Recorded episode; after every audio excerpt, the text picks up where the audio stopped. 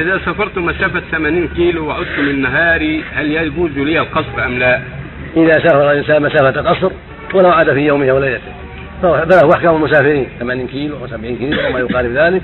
المقصود إذا سافر مسافة قصر ولو رجع في يومه أو ليلته فهو مسافر بالذهاب والإياب.